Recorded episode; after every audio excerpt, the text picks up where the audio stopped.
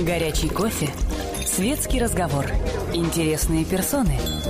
Хорошая компания. Беседка. Уютное место для душевного разговора. Здравствуйте. Позвонить в беседку «Комсомольской правды» вы можете по телефону прямого эфира 8 800 200 ровно 9702. На ваши вопросы сегодня отвечает историк Борис Витальевич Юлин. И пока э, вопросы не поступили, мы обсуждаем закат Российской империи, тем более, что э, происходил он не так уж давно, всего век назад, и поэтому мы можем из него вывести многие уроки, актуальные для нас и по сей день. Здравствуйте. Ну, вообще, сразу же скажу, что есть такая распространенная точка зрения, что империи всегда распадаются, на что я обычно отвечаю. Колониальные всегда распадаются, континентальные всегда восстанавливаются. Ну, Сейчас мы, надеюсь, присутствуем при очередном восстановлении российской империи как классического образца континентальной? Ну, в принципе, империи есть разные. Здесь э, можно вспомнить Японскую империю. Летописи не уходит где-то, по-моему, на 2600 лет вглубь веков. А, собственно говоря, самой империи где-то полторы тысячи лет. Хотя она вроде бы островная. Рядом находится Китай. Он будет подревнее Японии, то есть его захватывали, расчленяли и так далее. Но, в принципе, вот сейчас мы видим единый такой цельный Китай. Причем Китай, кстати, в отличие от Японии, вполне подходит под определение империи. Традиционно империями считаются многонациональные государства, а мононациональные именуются королевствами. Даже если они республики. Ну, собственно говоря, здесь сложно так сориентироваться. Обычно я вот для себя делю империи на вот, как бы королевство империи. То есть империя — это объединение нескольких, по сути, королевских доменов. Но если они не признаются, то многонациональное государство тоже является королевством. То есть, допустим, за этим тщательно следила Франция, ну, чтобы не было там идей создать Гасконское королевство, Бургундское королевство. У нас королевство, у нас не империя, да? Да. Хотя надо сказать, что сами гасконцы и бургунцы довольно долго э, считали себя независимыми. Ну, так они считали себя и другими народами, у них даже язык, в общем-то, несколько отличался. Бургунды — это вполне конкретные племена были, которые совершенно отличались от племен франков. Это да, но э, в конечном счете там утвердилась идея мононациональности настолько, что даже в эпоху, когда это действительно была империя по всем классическим признакам, вьетнамцы и алжирцы начинали э, читать учебник истории с тех же строк. Наши предки галы были высокими, светловолосыми и голубоглазыми. Ну а так, в принципе, если перейти к Российской империи, то э, самый распространенный сейчас тренд, который дается наблюдать, это то, что э, Российская империя находилась на великом подъеме, превращалась постепенно в самое мощное государство мира. Такую вот э, великую державу, сверхдержаву, с которой все считались, и вот этот вот блестящий красивый подъем был прерван большевиками подлыми и коварными наймитами, там, либо английского, либо немецкого а, а, правительства, которые а, в ходе хитрого заговора свергли, так сказать, ну, царя. Ну, насколько я знаю, принято в этих кругах считать, что Ульянов был немецким наймитом, Бронштейн американским, а кто был английским, я уже не помню. Ну, главное обязательно найти вот этих вот наймитов, а внутри все было в шоколаде. Так вот, но э, здесь самый интересный момент, что э, люди даже не знают, что не большевики свергли царя, большевики свергли тех, кто сверг царя. Так да, исторически как, сложилось. Как я, выразил, как я выражаю в своих выступлениях на эту тему, царя свергли тогдашние белоленточники. Да даже не белоленточники, кадеты белоленточниками не были. А, царя тогда, как вот, если взять февральскую революцию, основная проблема с ней была какая? То, что а, царя свергнуть хотели все. То есть практически заговорщики, различные организации и так далее расталкивали друг друга локтями для того, чтобы свергнуть царя. В результате он был свергнут в результате ну, стихийного бунта, который начался в Питере. И который mm. просто все, вот, кто хотел свергнуть царя, в той или иной мере поддержали.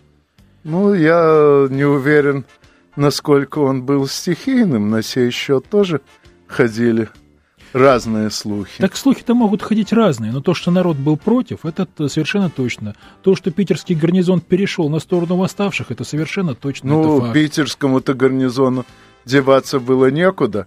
Э, ведь, в принципе, питерский гарнизон использовался как тренировочный отстойник, э, где обучались э, те, кто должен был выполнять фронт. Он был очень большой численности и легко мог подавить это выступление. Однако он поддержал восставших, он перешел на их сторону. Чтобы не идти на фронт. Так, э, те, кто были уже на фронте, во главе с начальником генерального штаба Алексеевым, тоже поддержали. Да, собственно, из всех тогдашних генералов заявили о готовности выступить на стороне императора два генерала от кавалерии. Э, Ханна Хичеванский и mm. Келлер. Ну, вот. Оба, мягко говоря... Чисто русские э, люди. Да.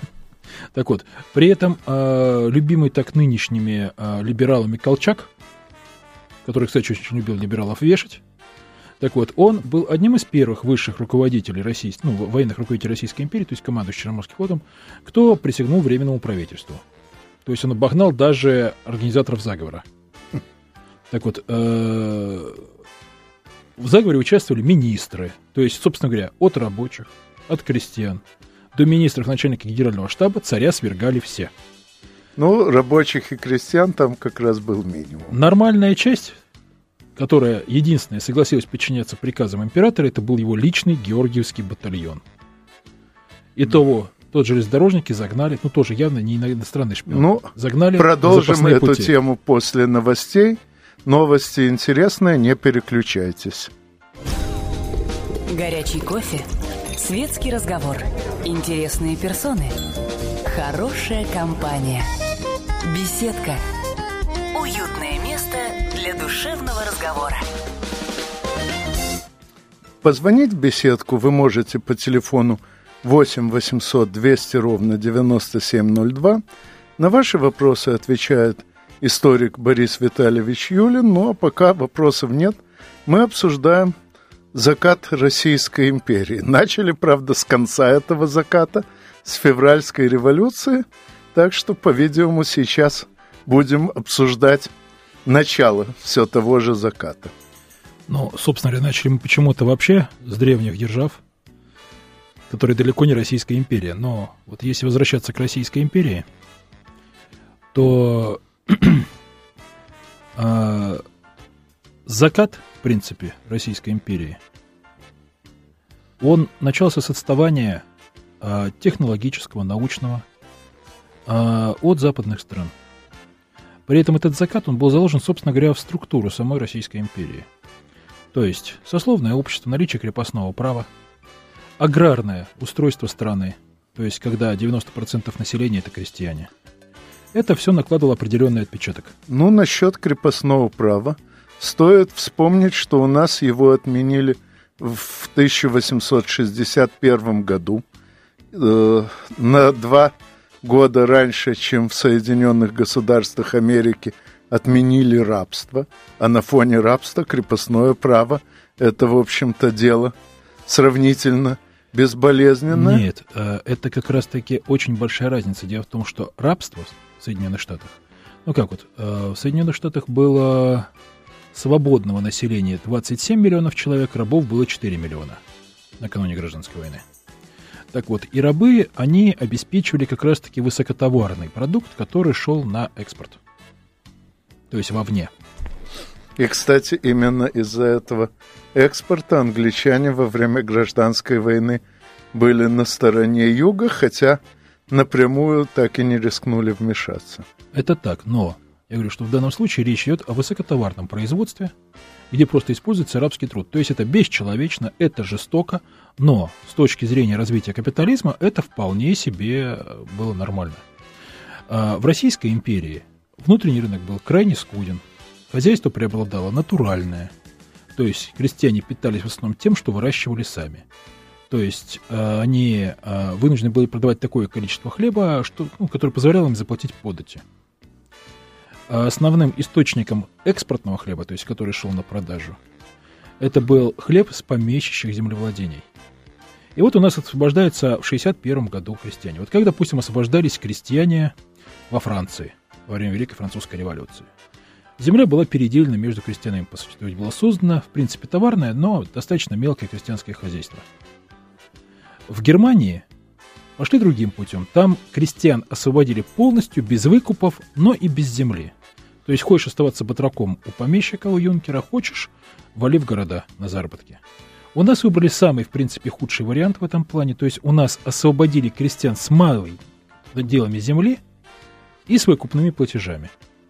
То есть хозяйство было законсервировано фактически а, натуральное, Основной хлеб с крестьянских хозяйств шел на прокормление тех самых крестьян, и кроме того они нанимались вот, в качестве арендаторов фактически э, к помещикам для обработки их земли, и хлеб с помещичьих землевладений опять-таки шел на продажу. Да.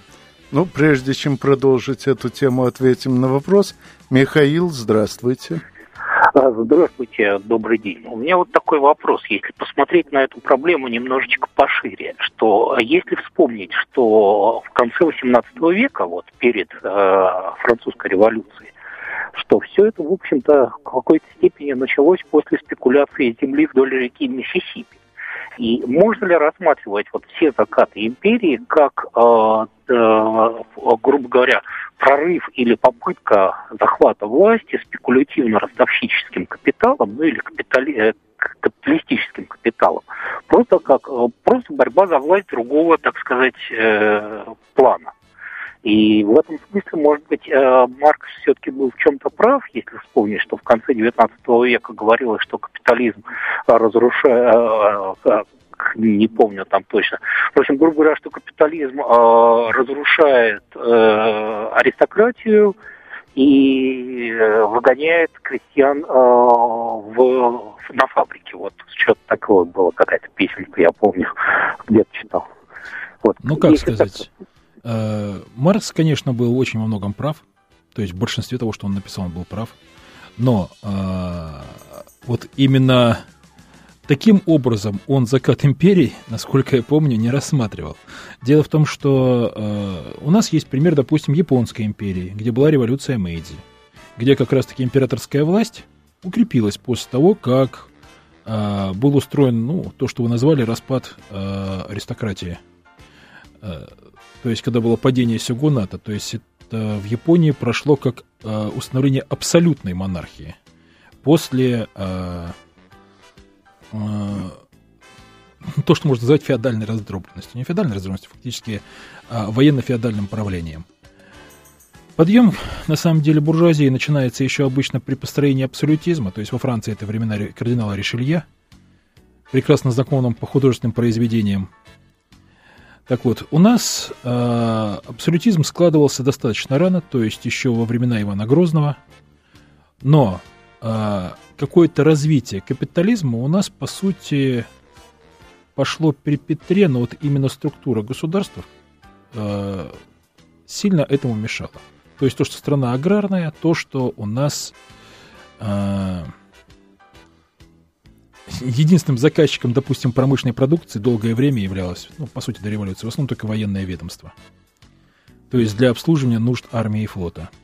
И вот при Петре у нас идет стремительный взлет, подъем, а, затем этот взлет тормозится во времена Анны Иоанновны, Елизаветы Петровны, Екатерины Великой. И вот уже при Александре Первом Российская империя начинает отставать. Отставать вполне заметно. Например, перед войной 1912 года Оказалось, что Российская империя не способна все свои войска, вот в отличие от петровских времен, обеспечить оружием. То есть пришлось 50 тысяч ружей заказывать в Англии. Но здесь не было отставания технологического. Здесь было вот именно то отставание, что на Западе развивается промышленный капитализм, а у нас по-прежнему аграрная феодальная держава. Потом у нас э, Крымская война, где отставание стало вполне очевидным. То есть против нашего парусного флота паровой флот, против наших гладкоствольных ружей нарезные ружья. И заканчивается Крымская война, по сути, а, взятием Кенбурна, когда а, береговая крепость Российской империи была разрушена первыми, по сути, броненосцами. И Российская империя вынуждена была заключить мир, потому что все побережье оказалось, ну, в том числе и на Балтике, перед этими броненосцами абсолютно беззащитным, то есть не было средств борьбы. Ну, средства-то были.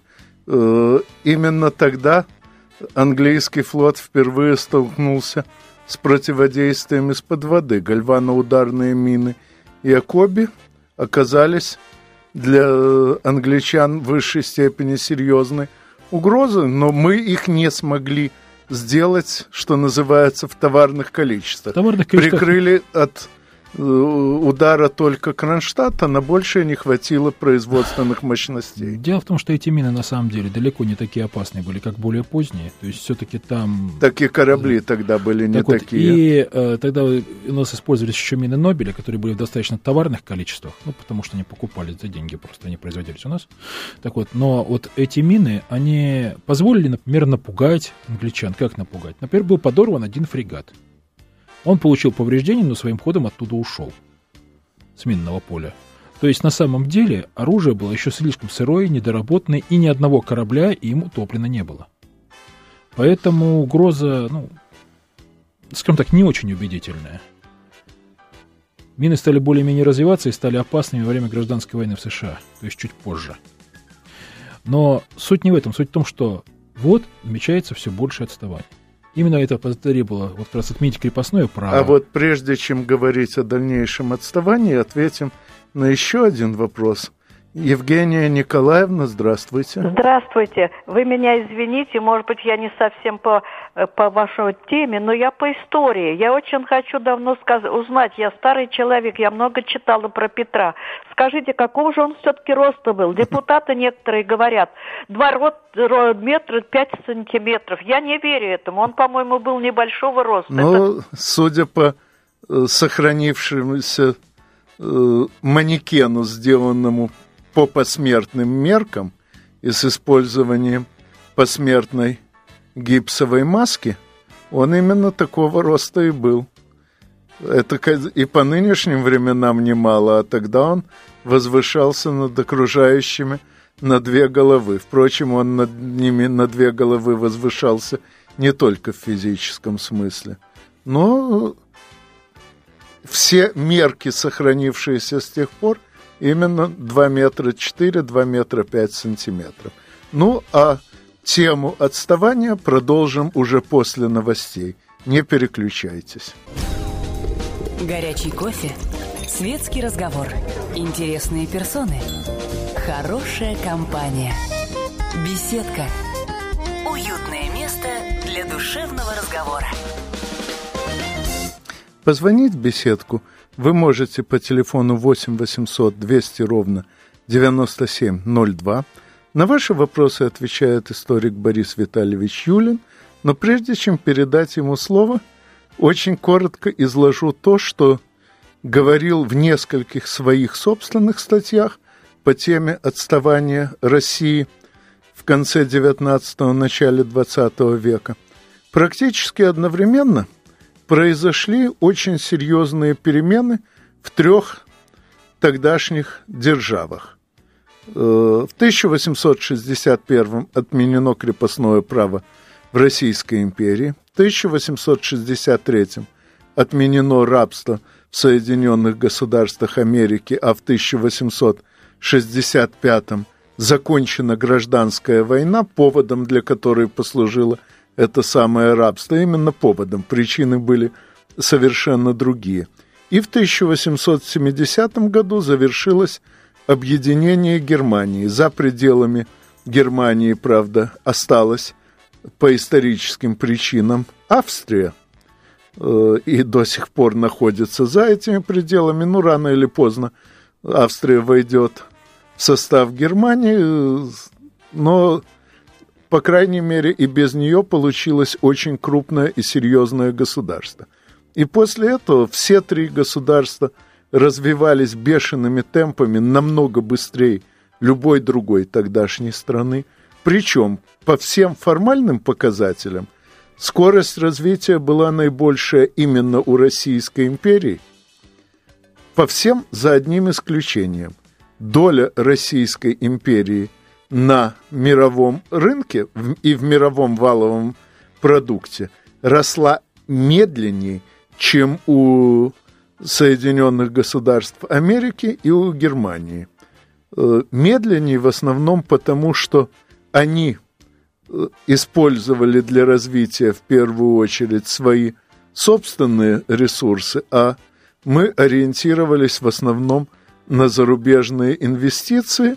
В результате у нас получилось резко перекошенное хозяйство, рассчитанное в основном на то, чтобы дополнять хозяйство наших инвесторов и работать в их интересах, а не в наших собственных. Ну, это так, э, экономическая сторона э, дела, и, конечно, далеко не вся, подробней мой гость обрисует тогдашнюю и экономическую, и политическую обстановку. Ну, во-первых, э, бурный рост Российской империи, он выглядит как?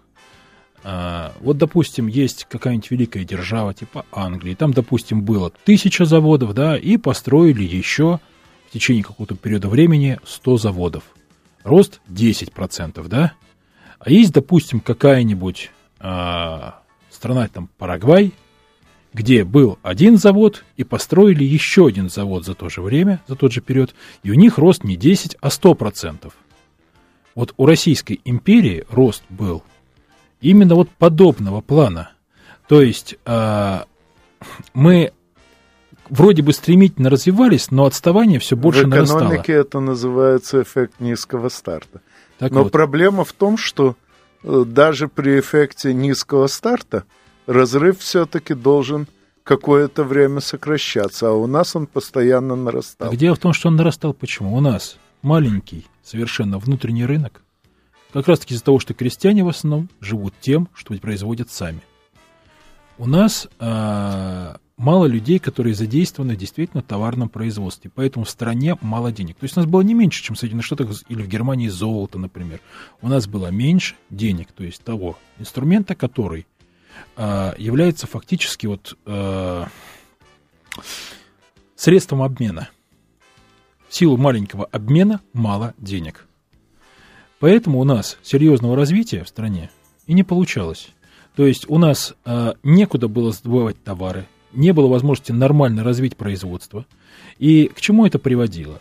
Например, при Александре Третьем, когда за этим следили очень строго, практически все оружие производилось э, на русских заводах. В русских заводах строились русские корабли для русского флота делались пушки, ружья и так далее, хотя уже тогда, вот в 91 году, когда была принята на вооружение винтовка Мосина, оказалось, что Российская империя не может перевооружить свои собственные войска на новое оружие. Пришлось четверть винтовок заказывать во Франции. Ну, есть такое мнение, что это фактически был откат за э, французские кредиты и бельгийские, выданные нам на перевооружение. Вот хотелось бы все-таки немножко добавить. Дело в том, что это не просто откат. А, в дальнейшем у нас процент иностранного вооружения, вот, который делается на иностранных заводах, постоянно рос. И если, допустим, а, в 1970 году у нас большинство броненосных кораблей там порой было построено на русских верфях, то в русско-японскую войну, например, у нас значительная часть была построена за рубежом, при этом эта часть была лучшей. То есть наши корабли очень сильно отставали. Они обычно делались как вот? Э, с отставанием шли на 3-5 лет. То есть покупается иностранный образец, его пытаются дальше клонировать в России. То есть мы отставали уже и по уровню технологий.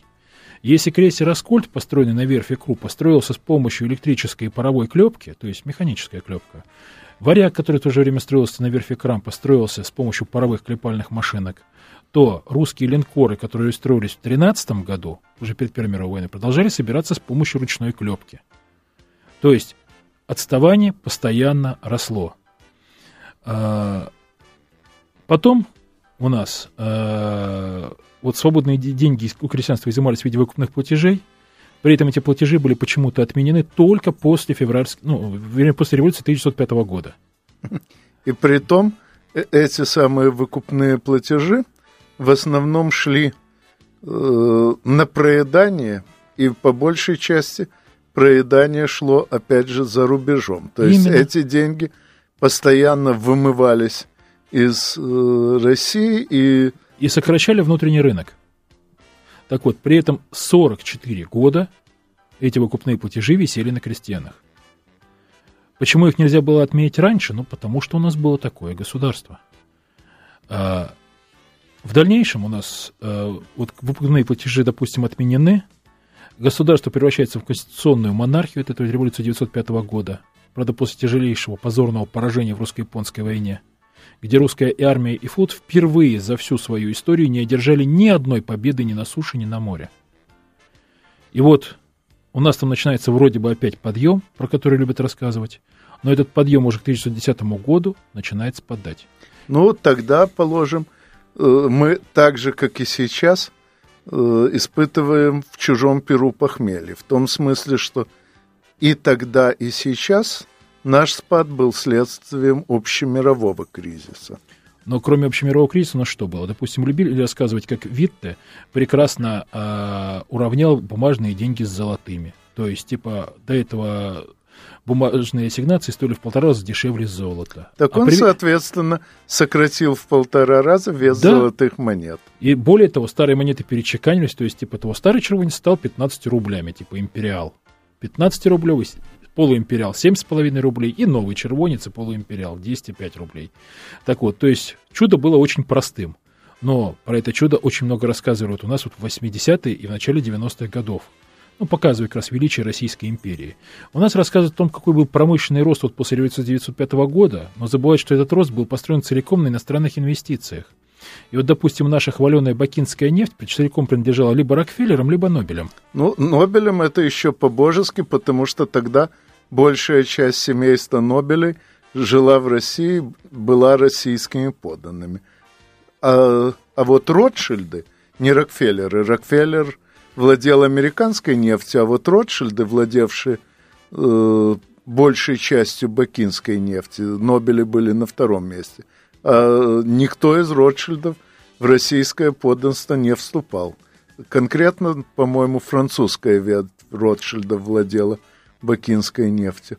А российские, уроженцы Российской империи Монташевы были третьими, отставая от Нобелей, по-моему, раза в полтора-два по вот, объему добычи. В данном случае получается, что наша нефть принадлежала, по сути, иностранцам. Нобель это была, по сути, транснациональная корпорация с капиталами отнюдь не в России. Так вот, э, та же самая Юзовка, нынешний Донецк, это тоже иностранный капитал. То есть э, металлургия наша принадлежала в основном иностранному капиталу, бельгийскому, французскому. Э, в это время у нас как раз завершалось складывание монополий. То есть, допустим, после 2010 года началось снижение производства, например, того же, той же самой нефти, и рост цен на керосин. Почему? Потому что все было монополизировано. То есть это вот как раз вот у нас сложились тогда вот эти вот картели знаменитый гвоздь, сахар, да. продуголь. И, кстати, э, повышение цены нефти шло, то есть цены нефтепродуктов шло невзирая на то, что экспорт нефти тогда сократился. Знаменитые бакинские забастовки привели к тому, что э, Рокфеллер захватил немалую часть рынка. Но подробнее об этом уже после новостей. Не переключайтесь. Горячий кофе, светский разговор, интересные персоны, хорошая компания, беседка, уютное место для душевного разговора. Позвонить в беседку «Комсомольской правды» вы все еще можете по телефону 8 800 200 ровно 9702. На ваши вопросы сегодня отвечает историк Борис Витальевич Юлин – и обсуждаем мы закат Российской империи и его причины. Ну, собственно говоря, если мы двинемся дальше по российской истории, то мы приближаемся к Первой мировой войне. И вот э, еще за 10 лет до нее, во время русско-японской войны, оказалось, что Российская империя не способна обеспечить снабжение э, в локальном конфликте, а война с Японией была, по сути, локальным конфликтом, э, своей армии оружием и боеприпасами. То есть производственных мощностей не хватает. В Первую мировую войну картина, ну, собственно говоря, сохранилась та же, но конфликт был уже не локальным. То есть русская армия, довольно бодро начав кампанию 2014 года, но не сумев решить поставленных задач, а, израсходовала практически все довоенные запасы. И в 15 году с русской армией случилась катастрофа. То есть немецкое наступление, то есть прорыв фактически на одном достаточно узком участке фронта под, гор... под Горлицами. Так вот, Горлицкий прорыв привел к тому, что весь русский фронт рухнул. То есть сначала наши пытались бросать новые силы в бой, затыкать бреши. Уже через несколько недель после начала боев э, начались сражения э, типа Томашевского, э, где ни одна русская пушка не стреляла из-за отсутствия боеприпасов. Э, многочисленные наборы в армию не позволяли компенсировать потери, потому что людей было нечем вооружать, оружие скупали по всему миру, все, что могли, вплоть до винтовок 1864 года в Швейцарии. На Государственном совете обороны на полном серьезе рассматривалась идея вооружения части пехоты алибардами. И в это же время, собственно говоря, были доклады, допустим, того же самого генерала Маниковского по поводу военного производства в Российской империи, когда коммерсанты, вот опять же принцип, кому война, кому мать родна, а, которые в мирное время давали продукцию дешевле и лучше по качеству, чем казенные заводы, а во время войны просто взвинтили цены. И, например, а, шрапнельный снаряд для трехдюймовки, это основной боеприпас русской артиллерии, стоил на казенных заводах чуть больше 9 рублей, а на частных заводах больше 15. Ну, надо напомнить, что тогдашний рубль официально э, содержал около 77 сотых э, грамма золота. Но здесь критична не сама стоимость, а разница, то есть 15 с лишним рублей казенные, э, коммерческие заводы, 9 с лишним рублей казенные. Собственно говоря, именно поэтому в 16 году большая часть военных предприятий еще в Российской империи до революции была национализирована. И если мы посмотрим на уровень военного производства, то становится понятным, почему наши войска отступали, почему они несли большие потери и не могли добиться никаких Кстати, серьезных замечу, успехов против немцев. Замечу, что в принципе в 15 году кризис э, снабжения был у всех воюющих армий. То есть в 15 году и англичане с французами начали закупать вооружение в Соединенных Государствах Америки, и Япония, которая воспользовалась случаем, чтобы захватить немецкие колонии на Дальнем Востоке, тоже резко приостановила всякую военную активность, потому что обнаружила, что израсходовала на эту локальную операцию большую часть своих э, резервов. Это не так. Нет, понятно, что Нет, они Японии... очень многое продали. Японцы как но... раз таки именно просто продали все да. оружие, чтобы у них там но все запасы любом... французам, англичанам, они, и главное, Но в любом России. случае э, кризис снабжения был у всех, но тем не менее Э, у германских войск на Восточном фронте особого недостатка в снарядах даже в 15 году не ощущалось. Кризис был очень разный. Например, за время войны, если брать, то Россия выпустила 28 тысяч пулеметов. Ну, в принципе, тогдашний показатель уровня военного производства, да?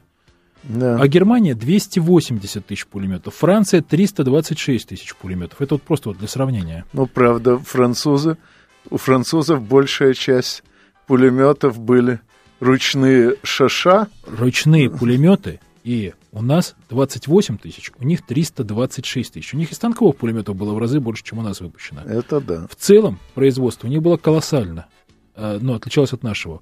Французы выпустили 48 тысяч самолетов, и они все летали у них со своими двигателями. У нас двигатели в основном поставлялись извне, и самолетов было сделано только 3,5 тысячи. Мы не могли сами достроить свои корабли. Мы не могли нормально выпускать тяжелую артиллерию. Тяжелая артиллерия войны у нас закупалась в Англии и во Франции. То есть э, Российская империя оказалась не способной самостоятельно вести подобную войну. Просто не способна. Например, любят рассказывать, что к 16 году, ликвидировав, так сказать, вот это вот э, отставание, этот кризис, нарастив производство, Российская империя сумела обеспечить войска там артиллерией, снарядами, патронами. За счет чего она сумела обеспечить? Если во французских, в немецких дивизиях количество батальонов сокращалось с 12 до 9, а количество артиллерийских орудий росло, то у нас как было 16 батальонов, так и осталось. А вот число орудий сократилось. То есть наши перешли с 6 орудийных на 4 орудийные батареи. То есть сократили число пушек в батареях, и за счет этого заполнили штаты. Это вообще-то нормально или нет? То есть у всех насыщенность артиллерии в войсках растет, у нас снижается. Ну, судя по результатам боевых действий, это было очень ненормально. Это было очень ненормально. И если у нас были регулярные успехи вот в боях с турками, которых мы били, ну, турок били все. В силу того, что эта страна была гораздо более отстала, чем Российская империя. Если у нас более-менее на равных шли бои с австрияками, и мы их эпизодически не, не слабо били, то у нас опять же не было ни одной сколько-нибудь заметной победы над немцами за всю Первую мировую войну. То есть здесь мы наблюдаем почти ту же картину, что и в русско-японской войне. Но при этом у нас были катастрофы, вызванные в какой-то мере еще и моральным разложением от командного состава после русско-японской войны, когда никого из виновников не покарали, никаких выводов не сделали – и в результате у нас в 2015 году есть позор Новогеоргиевска, когда крепость с четырьмя дивизиями гарнизона, то есть почти 100 тысяч человек личного состава, более тысячи орудий, после непродолжительного обстрела сдалась немцам. Крепость Ковна, которая сдалась вообще без всякого обстрела немцам, со всем гарнизоном, со всеми запасами и артиллерией. Ну, правда, был еще Осовец и знаменитая атака мертвых, но Осовец, насколько я помню, – в осаде не был. Во-первых, он не был Его в осаде, атаковали это только фронта. с фронта. И, во-вторых, Осовец не был первоклассной крепостью, как Новогеоргиевск. Это был всего лишь, скажем так, старое укрепление, которое даже было выведено из списка крепостей Российской империи, которое было оборудовано, как там, тремя редутами. И, собственно говоря, это небольшой укрепленный узел на фронте. Да, это героическое, там есть чем гордиться. Дело в том, что э, в Первую мировую войну нельзя сказать ни слова упрека вот э, русским солдатам и офицерам. Они сражались. Можно сказать, упрек, ну, ну э, серьезно сказать, как раз по поводу генералитета российского, который больше занимался даже интригами, чем войной. Но самое главное, самый большой упрек, можно сказать, собственно говоря, тылу и власти. Тылу, который не мог обеспечить войска на фронте, потому что сражаться храбрым солдатом, даже самым храбрым, без э, патронов и без снарядов, ну, невозможно. Так вот, э, также, собственно говоря, власти, которая ввязала в страну в две войны, которым была полностью не готова, и которые закончились обе войны позором и революцией. И если после первой революции 1905 года монархия еще сохранилась, то вторую революцию она уже не пережила. То есть, если разбираться с падением империи, то главным революционером был не Ленин. И не Алексеев, который участвовал в заговоре против императора. Главным революционером был сам Николай II. То есть он обеспечил падение авторитета государственной власти. Он ввязал страну в конфликты, в которые страна выдержать не могла. И в какой-то мере это все равно опять же пошло стране на благо. В каком плане? Если бы Российская империя продолжала оставаться империей, то есть Первая мировая война бы закончилась, да, то Российская империя выходила из Первой мировой войны, имея 48 миллиардов рублей долга, при годовом бюджете 3 миллиарда. Ну, о дальнейшей судьбе России мы поговорим при следующих встречах с моим сегодняшним гостем. Надеюсь, что это будет достаточно скоро. А с вами мы, как всегда, услышимся через неделю в беседке радиостанции «Комсомольская правда». До свидания. Беседка. Беседка. Уютное место для душевного разговора.